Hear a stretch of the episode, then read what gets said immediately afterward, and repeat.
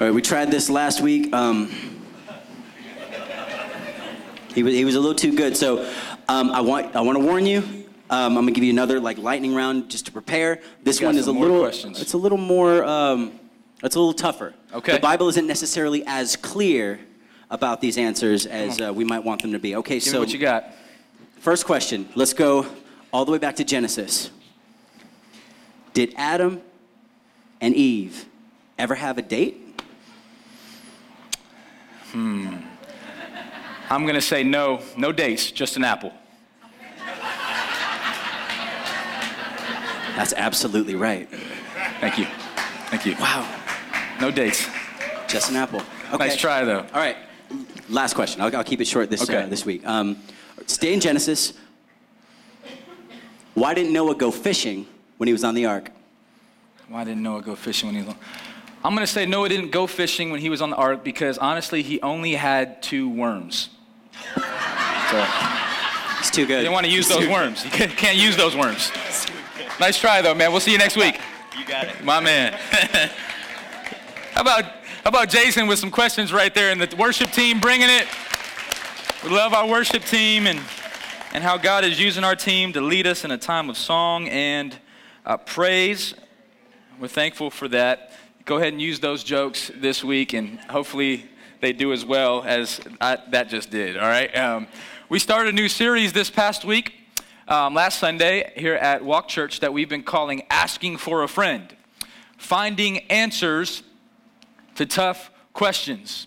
Hundreds of thousands of times on social media, you'll see this hashtag asking for a friend trending on social media as people have questions they really want to ask, but they don't want to ask it for themselves. Uh, so they just say, hey, you know what? I'm just asking for a friend. And I think sometimes we even do that with, with the Bible. We, we look at God's Word, this holy book, this exhaustive book of God's words to us. So much grace and so much wisdom in His book. And we talked about last week what this book of His scriptures consists of. And I encourage you to look at that message when you get a chance at walkchurch.com. Um, but sometimes we have questions that have to do with the Bible. And so we realized this. And so in the month of March, we asked you all, we asked our church, if you had tough questions that you would love to have our preaching team answer from God's Word, what would those questions be? And all throughout the month, you guys text in questions, you wrote on cards questions, some really awesome questions, a few strange questions, and we compiled them all up and we said, all right, what's the top questions that our church wants to know about? And we came up with five. Five questions that were the most popular. I'll go ahead and read them to you uh, right now. Here's the questions in no particular order that you guys wanted to know about. What happens to us when we die? How does a person know for sure that they are saved? Uh, what does the Bible say about homosexuality? How can we hear from God and not just ourselves? And what does the Bible say about relationships, things like dating and marriage and friendships and things like that? And so these are the questions that you guys asked for us to answer. Uh, one in particular, uh, oftentimes when you ask the question, how does a person know if they're saved? It would be followed by, um, for example, people of other faiths and other religions too. So we tied that in there and if we end up getting to that moment, then we will get to it. But the main question that people, some people just put a card that said salvation. Some people put a card that said, I want to make sure I'm saved. Some people said, hey, does the Bible give me security? How do I know that I know? And so these are some different questions that are on our agenda for the next five weeks. Last week we answered the question, how can we hear from God? And we talked thoroughly about making sure before we answer any of these questions, we know that there are answers to the questions from God. And before we went any further, we wanted, to, eh, we wanted to say, hey, well, how can we hear from him and make sure we know that we're hearing from him and not just hearing our own self or hearing last night's pasta or something that is not from him, right? We want to make sure we hear his voice. And so I encourage you to go back and listen to that message because I believe it was profound and it was deep. It was deep for me. I needed to hear the own message that God gave me upon hearing God's word. And I hope that you've heard him deeper because of that, and you've gotten into His Word and have dug deep because of it. Uh, I gave you a couple disclaimers that I'm just going to mention one more time, really quick. Uh, one disclaimer is that the person that you're looking at is just the mailman, right? What's the mailman's job? According to the dictionary, the mailman's job is to faithfully deliver the mail. I believe that God has given us His mail. It's for you and I. And the person in front of you is a servant from the Lord here to deliver his mail. I'm not here to share my opinion. I'm not here to share what I think is to be true. I'm here to share the truth based upon his word. Does that make sense? Amen. It's not my agenda. It's not my thoughts. It's not your thoughts. It's not our opinions. It's us taking our deep questions and saying, God, speak.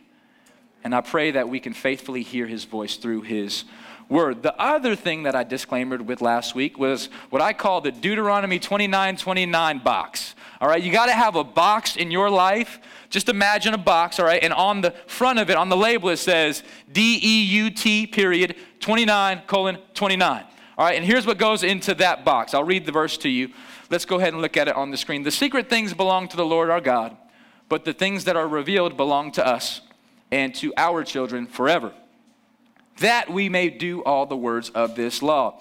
Here's what this verse tells me, just plainly there are things that we're not going to have answers to.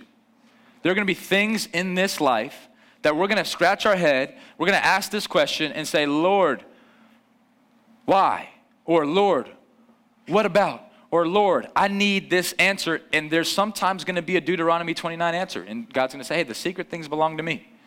But what I have revealed to you is for you and your family, for his glory and for your joy. And I believe he's revealed to us much. Amen? I, I, I, know that I still have much to learn about when it comes to God and his word and his character and his attributes and his goodness. And he's revealed those things to us. But there are some times, like, like I shared last week, like wisdom teeth. I still don't understand why God gave them to us, right? Like they just grow in to be taken out. But they're there. And so, God, I'm just going to say, like, Lord, I don't understand it always. Like, for me, cilantro. makes no sense why God created it. I know, I'm going to get some boos for that right there. Well, well, one, one just, one little centimeter cilantro, I have a sneeze attack. And I'm like, so why do you even make it, Lord? Because it's about me, right? Yeah. Um, some people are like, dump it on, dump it on. I put the cilantro in my Deuteronomy 29 box. It's just my personal thing, all right? No judgment here at Walk Church. All right?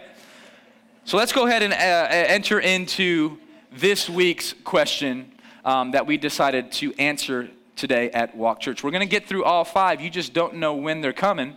So that means you got to be here for every week. Amen? Uh, the, the, the answer that, the question that we're going to answer today is this How can I know if I'm saved? H- how can I know that I know that I know I'm saved? This seems to be a big question on people's hearts. I went to Google this week and I put, How can I, and it filled it in with me, know that I'm saved? People Googling this question, and there's probably a better way to find the answer. People want to know this question. People want to have security. Amen? Like there's just something about us inwardly that we want to feel secure. And if there's anything that we should be secure upon, it should be eternity. Because eternity is a long, long time. And after you, you exhaust the longness, it gets longer. All right? It never ends. It's eternity. And so there's certain things you can miss it on and you can re- try again. Not on eternity. Right? And so we thought this is an important question for us to dig our heels into today and ask this powerful question. But the reality is, this is not just a powerful question, this is a biblical question. This is a question that the authors of the Bible have challenged us to ask ourselves because it's an important question that we don't want to miss. For example, in the book of Second Corinthians chapter 13 verse 5. Let's look at this verse together. Paul writes to the Corinthian church as God has inspired for Walk Church. He says, Examine yourselves to see whether you are in the faith. He says, Test yourselves. Or do you not realize this about yourselves that Jesus Christ is in you? Unless indeed you fail to meet the test. Exclamation point, bold letter, God speaking through the Apostle Paul. He says, Corinthian church, right? He's not writing to the Corinthian city. This is a letter written to a church. And he's telling the church members there, he's saying, Saints in Corinth, examine yourselves, test yourselves. to make sure that you are actually who you say you are, to make sure you're in the faith. One of the things I think that could be the worst thing to happen to a person is for them to be deceived on the issue of eternity. Right? Like, what, a terrible ploy of the enemy, the devil. What, what a horrific thing to be deceived into, your eternal destination. One of my favorite movies you guys hear me quote oftentimes is the movie Home Alone, right? I love the movie Home Alone. I, I love Home Alone 1 and 2. I can't comment on the other ones. Sometimes that's Deuteronomy 29. Why would they make number 3 and 4 without the. All right. But 1 and 2 are safe, okay? And, and in, in, in Home Alone number 2, uh, there's this moment, right, where we see Kevin He's following his family. The, the previous year, he was left home alone. Now he's back with his family. They're on their Christmas trip heading to Florida. They're in the airport. He's following along, and then he stops for a moment. He pulls out his little recording thing, and he realizes the batteries are gone. So he looks in his dad's pack, and he's grabbing the batteries, and he's stopping. Everybody's moving on, and he changes the batteries, and then he realizes, like, oh, snap, where's my family? In the middle of this crowded airport and he sees somebody who had a similar coat to his dad. And he goes, Oh, I'm just going to catch that guy. So he runs to catch up to this guy to the point where he smashes into the lady checking in the boarding passes. She throws the boarding passes everywhere and she just says, Get on the plane, little man. He hops on this plane, right? He's on the plane and he's like, mm, Okay, I don't see anybody, but I guess I'll just take my seat as the plane lands, right, he, he gets off the plane. He finally approaches the man in the airport that had the coat and he says, Hey, dad. And he turns around and he says, That's not my dad. And he has this sinking feeling in his stomach, right? Can you see it? He approaches the ticket counter and he says, Ma'am, what city are we in? Hoping that she would say, You're in Florida. And she says, Son, you are in New York City. And, and this, is the, this is the picture in the airport. I'm going to show you the picture. he sits down and he says, What just happened? This could be, if you miss this, right? This question has, has eternal implications, right? It's not just missing your city. It's, it's you don't want to have this feeling and you say, hold up, this is supposed to be heaven. This don't look like heaven. I, I thought I was saved. I thought I was on the right plane with the right dad.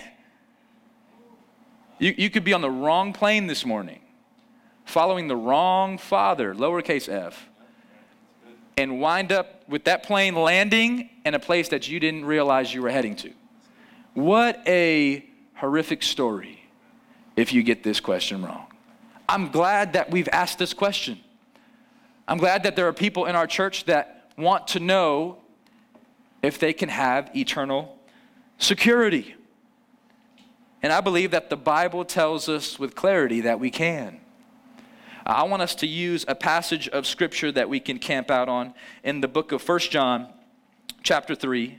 And we're going to look at two verses and they'll lead us into our talk this morning. First John chapter 3 verses 23 through 24. I love the book of First John. If you've never read the book of First John, I would encourage you to spend some time in this book. Um, it's a short book, it's five small chapters. It's not John the Gospel, it's the same author of a different book in the Bible called First John. So the same author of John's Gospel wrote this epistle, First John, Second John, Third John. Each one gets smaller, so it's okay. You can just keep reading. Um, I read the book of First John on the plane this past week when I was traveling back to Vegas, and it just took me a few minutes, and each, t- each chapter was just rich for me. I would encourage you to read First John. Um, if you get a chance this week. One of the reasons why this letter is popular is because this is the letter that many scholars refer to as the letter that can give us eternal security. Right? If there's a book in the Bible that says, here's the book you want to study if you really want to know if you're saved or not, study this book. So a homework assignment is maybe you would read First John this week. Monday, read chapter 1. Tuesday, chapter 2. Wednesday, chapter 3. Thursday, chapter 4. Friday, say it, chapter 5. You guys got it, right? Read, you can read it in one week. If you want to keep reading it all day, you can. But I was reading this and I came across this, this passage, these two verses, and, and, it, and it spoke to me. So let's look at 1 John chapter 3, verses 23 through 24. If you're ready, say ready. If you're hungry for God's word in the house this morning, say, Let's eat. And this is his commandment that we believe in the name of his son Jesus Christ and love one another, just as he has commanded us. Whoever keeps his commandments abides in God, and God in him. And by this we know that he abides in us, by the Spirit whom he has given us. Let's pray. Father God, we thank you for your word this morning. God, use the rest of our time to help us know that we're not on the wrong plane. And God, if we are, would you transfer us, God? Would you miraculously move us onto the right destination, God? Onto the right course, the right travel, the right path, God. We don't want to risk it. So open our hearts today, Father, for your glory. Help us to get this right. In Jesus' name, amen. Amen. Friends, I believe that, that the gospel writer John here gives us three points of examination. Right? The author Paul says, hey, examine yourself to know if you're saved to know if you're in the faith, to know if you're a disciple, if you're a follower of Jesus. I believe that the Bible teaches us out of this passage three different examination points that we can look to and say, all right, is this me? All right, that's all you have to do. I don't want you to answer it out loud, but maybe you would think about this deeply and you would say, all right, the examination points Pastor Hayden told me to look at, are they real for me or not? If you don't go three for three here, you'll miss it. If you don't go three for three here, you can be assured that you're not on the right plane, all right? That's why I want you to really listen in today. The first thing that we see here in the text is this the first examination point is to believe in his name. There's something powerful about believing in his name. 1 John chapter 3 verse 23. We just read it. He says, "And this is his commandment that we believe in the name of his son, Jesus Christ. Believe in his name. I've been challenged to really dig deep into the name of Jesus. What a beautiful name it is. The name of Jesus Christ the Lord is a set apart name that is reserved for believers in his name, for those who would be saved. We see it all throughout the New Testament. As I've studied, I've realized, man, this is a big deal to believe in his name. Another time in 1 John chapter 5 verse 13, we see it here again. I write these things to you who believe in, say it with me, the name of the Son of God, that you may know that you have eternal life. Y'all see it with me? John is saying, hey, Walk Church, I want you to know that you have eternal life. Here's how, here's how you can know. Here's one way at least that you have come to believe in the name of the Son of God. This name is important. This name is crucial. We don't just see it in the book of First John, we see it in the book of Acts. The book of Acts is the action of the church, this action packed moment in the church where we see the action of the believers who have been saved. And here's what it says in Acts chapter 4, verse 10. We actually read these verses as we were singing our song earlier. It says, Let it be known to all of you and to all the people of Israel that by the name of Jesus Christ of Nazareth, whom you crucified, this is Peter preaching a sermon to the Pharisees whom God raised from the dead, by him this man is standing before you well, right? So, so Peter went into the temple. There was a man who was paralyzed laying in front of the temple. The man asked Peter, he said, Hey, do you got any silver or gold? I love Peter's words. Peter says, Silver and gold I have not, but the name Hallelujah. of Jesus Christ, right? You can be saved. You can rise up. You can be healed. You can live again. You can have a new destiny, a new purpose, a new plane. Right? Here's what he says By him, this man is standing before you well. Let's keep going here. Right? He continues on in this text. He says, This Jesus is the stone that was rejected by you, the builders, which has become the cornerstone. And there is salvation. And say these words with me say it, no one else. For there is no other name under heaven given among men by which we must be saved. I'll tell you what, when I read these three words, must be saved, I don't, I don't, I don't see might be saved. I don't see a good suggestion here, Pastor Dean, right? I don't see something that says, hey, this would probably be a good idea for you. I see must language. like, th- like this right here is significant. Here's why it's so significant, right? Because, because it's everything that we just talked about. Says, do you want to make sure you got this right? You must be saved. And there's only one way for this to happen salvation and no one else.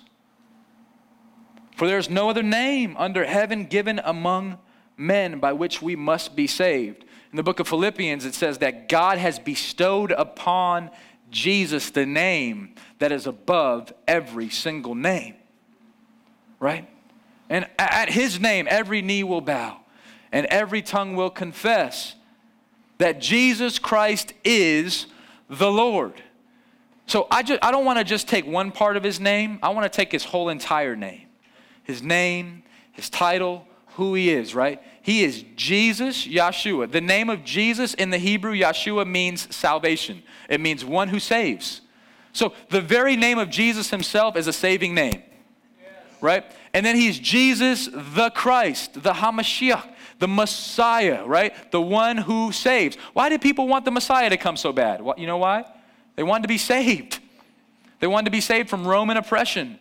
They wanted to be saved from their sins they couldn't defeat. They wanted to be saved for eternal purposes, and they called upon the Messiah. So, Yeshua, the Messiah, who is the Lord. The, the name Lord is so significant in the Old Testament, in the OT. The name Lord is only given to the Lord. And so God has taken his name, Lord, and bestowed it upon his son, Jesus, the Messiah, and has now called him his Lord. He called him the Lord, right? So even David in, in the book of Psalms, in Psalm 100, he says it like this He says, Hey, look, people call me Lord, lowercase l, but I know who my Lord is, right? Like, I'm not the Lord, I'm a Lord. In other words, I'm a boss. I'm the lowercase king of Israel. But even there's a king above the king, and that's the Lord. And God has chosen to put lordship on his son. A couple reasons why God would do that. One, because he's the son. Like, he is the son of the living God. Right? Jesus Christ is 100% man. Get this, church. He's 100% God in one.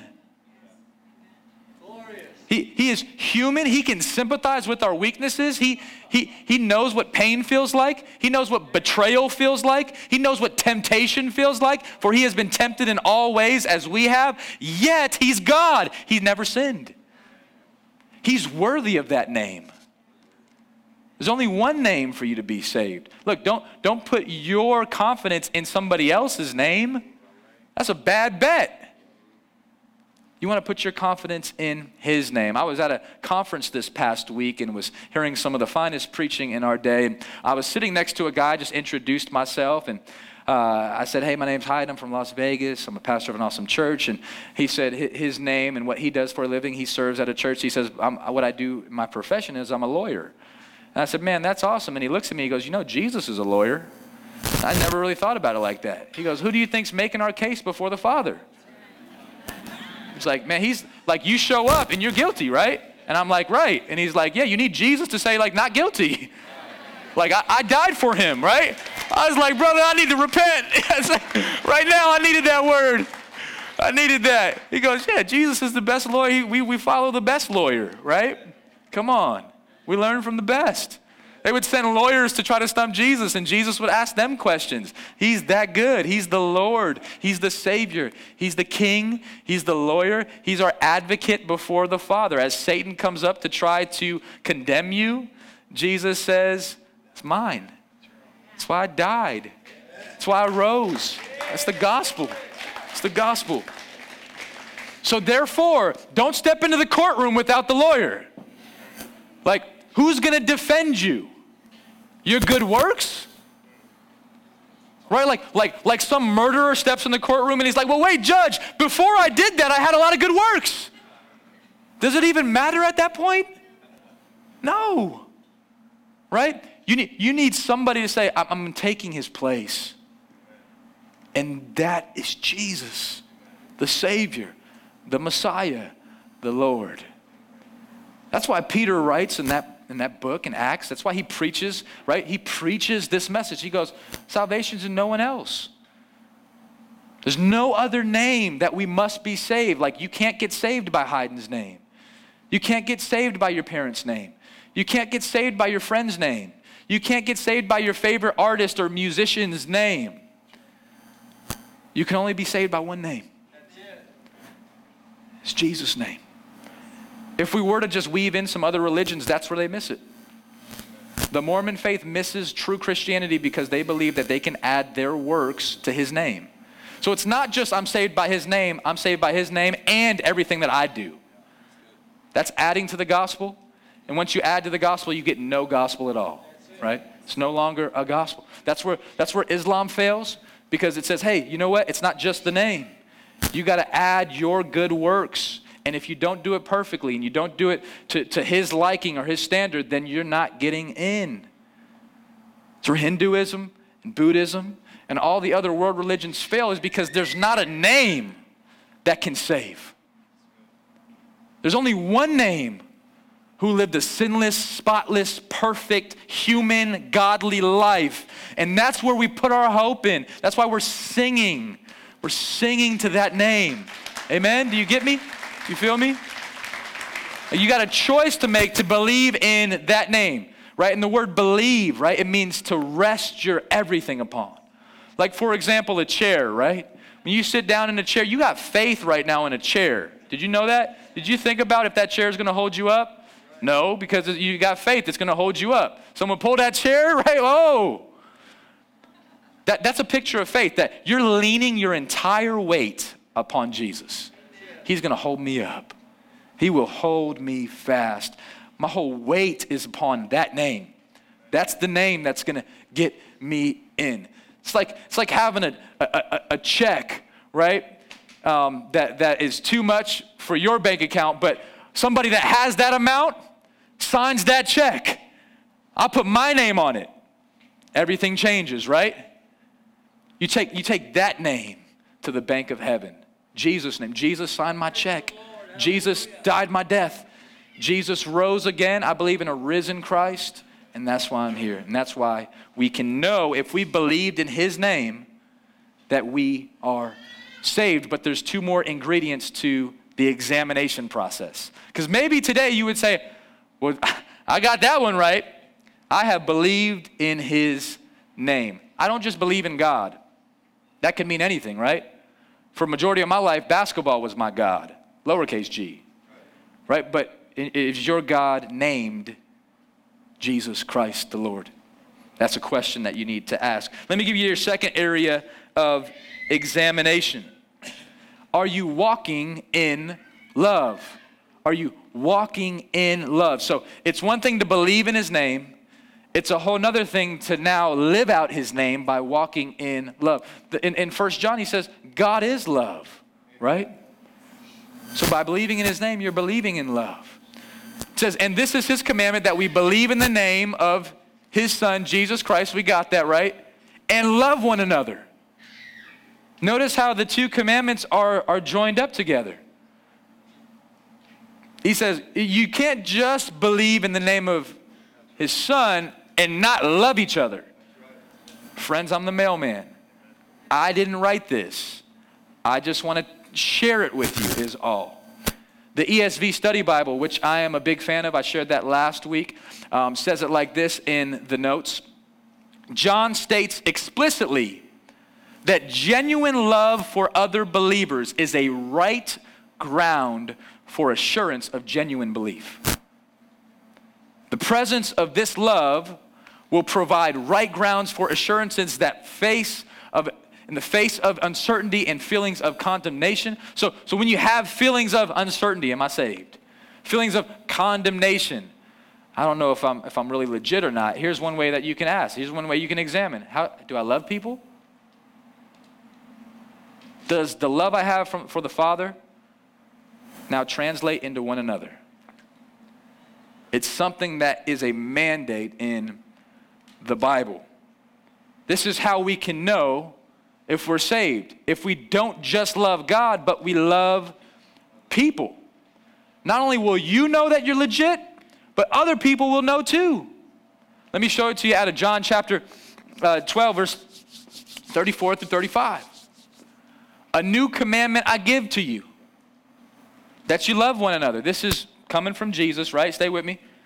Just as I have loved you, you also are to love one another. Now, by this, all people, everybody say, all people, will know that you are my disciples if you have love for one another.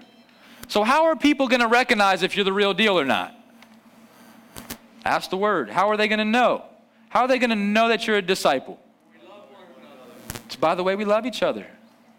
There's something about having this radical love for your neighbor that people define that, people associate that with the, the, the, real Jesus. One of the most convicting quotes I've ever heard was from Gandhi, right? The, the monk. And he once said it like this He said, You know what? I love your Jesus. I just can't stand your church. Right? And, and, and this was in the context of because there's no love. Like, oftentimes, the church, the Big C church, is known more for our divisions than for our unity. Like, we've missed it here. And so I pray that in our church that we would have a culture of love. Like you would, you would be a part of the Walk Church family. It would be evident that this is a loving church, that we love one another. We love our neighbor. We love our city. We love people. It's about love, family. It's not just believing in his name, but it's, it's loving one another. And fa- friends, it's not just about loving one another as if that's all you need. It's about loving each other and believing in his name. Believing should lead to loving. Because you believe in Jesus so much, you love people that are unlike you. You love people that are different races than you. You love people that have different things in common than you. You love people that don't look like you. Right? Like the church should be a melting pot of people because we're defined by his love, not our preferences. Amen? Right? Not by our the, the things that we have thought in our head to be true and right. That's not why we should exist. We should we should be known for our love. It's on display. We see it in the book of 1 John chapter 4, verse 20 through 21. You'll see this if you read this book. 1 John chapter 4 is the love chapter. If anyone says, I love God, you ever heard someone say, I love God, and hates his brother, he's a liar. Call him out. Just say, dude, you're a liar. You have full authority from God's word to call that person a liar. John says he's a liar, for he does not love his brother whom he has seen, cannot love God whom he has not seen. And this is this commandment we have from him. Whoever loves God must also love his brother. Notice the word that Jesus uses here through the Gospel of John. He says, This is a commandment. This is not a suggestion. This is a commandment. And so when we do our examination, right, when you do your examination, say, you know what? Check box, I believed in his name. But do I love my brother? Do I love my sister? Maybe you need to ask people. You know what? I'm going to do that this way. I'm going to ask some people that are closest to me. I'm going to say, I'll say, hey, you know what, Tony? As you looked at my life, does it seem like I love people? Ask the people that are not, not yes men, right? Yes men are just going to say, yes, of course. I don't want conflict or controversy. Whatever you say, it's all good. Love you. That's not love. That's fake. Right? Proverbs 28, verse 4 says, Better is an open rebuke than hidden love. Better is for you to tell me the truth because you love me than hide the truth from me and let me look foolish. Right? Ask the people closest to you and say, Hey, when you look at my life, does it look like I really love people? Or does it look like the opposite? That, that, the answer to that question can help you determine your eternal destination. But let's not isolate just one of these examinations, right? They all go together. Believing, loving, all work together. Let me go ahead and lead us into the last point before we close today. Not just walking in love, but being filled with His Spirit being filled with his spirit. as we get ready to close, we'll look back at our verses of Scripture in 1 John chapter 3, verse 23 through 24. Here's how it reads This is his commandment that we believe in the name of his son Jesus Christ and love one another. We got that, right? Y'all with me there up to that point? We got a little bit more left. Just as he has commanded us. Verse 24 Whoever keeps his commandment abides in God, and God in him. That's evidence if you're a believer, does God live in you, right? And by this we know that he abides in us. Remember, we want to know, right? The word know determines security. This is how we know that, that he lives in us by the Spirit. Capital S. Everybody say capital S. Capital S.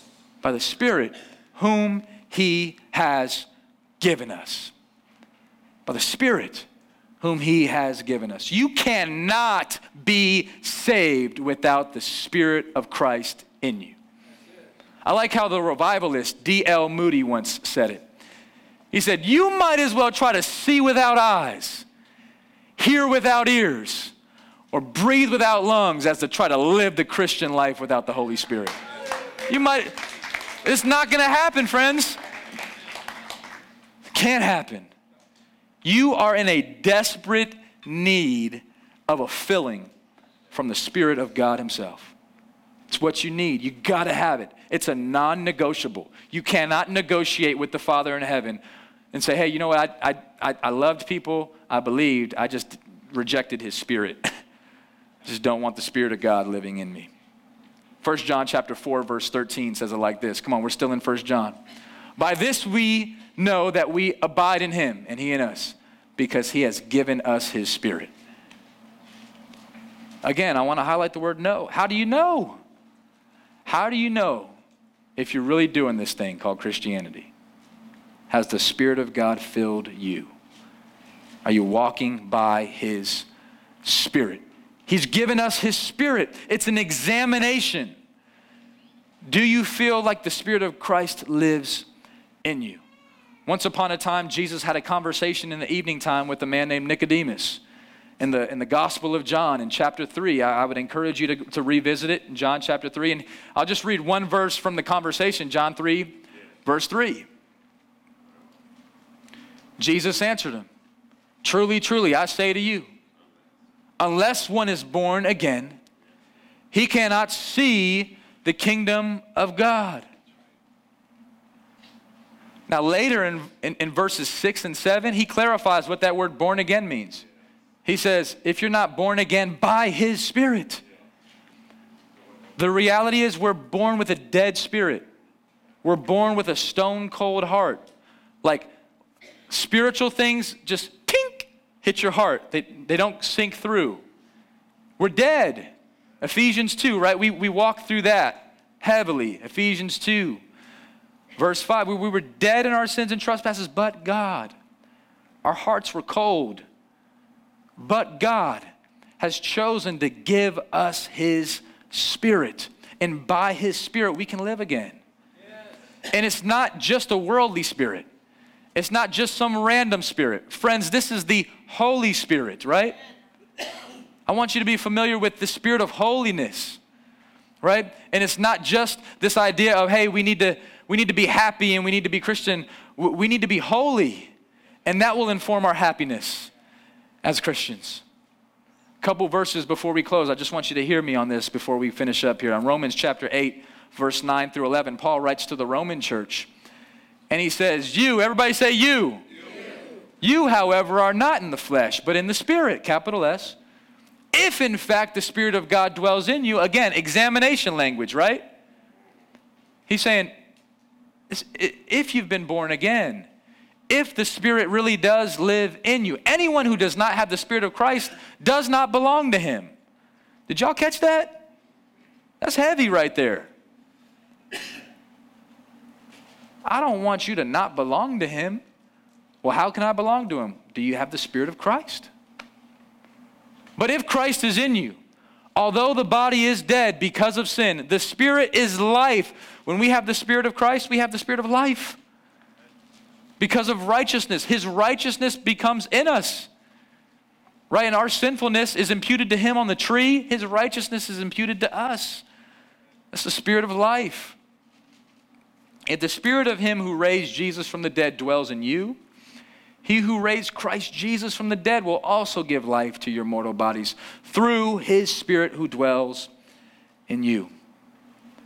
Friends, we need to be filled with the Spirit.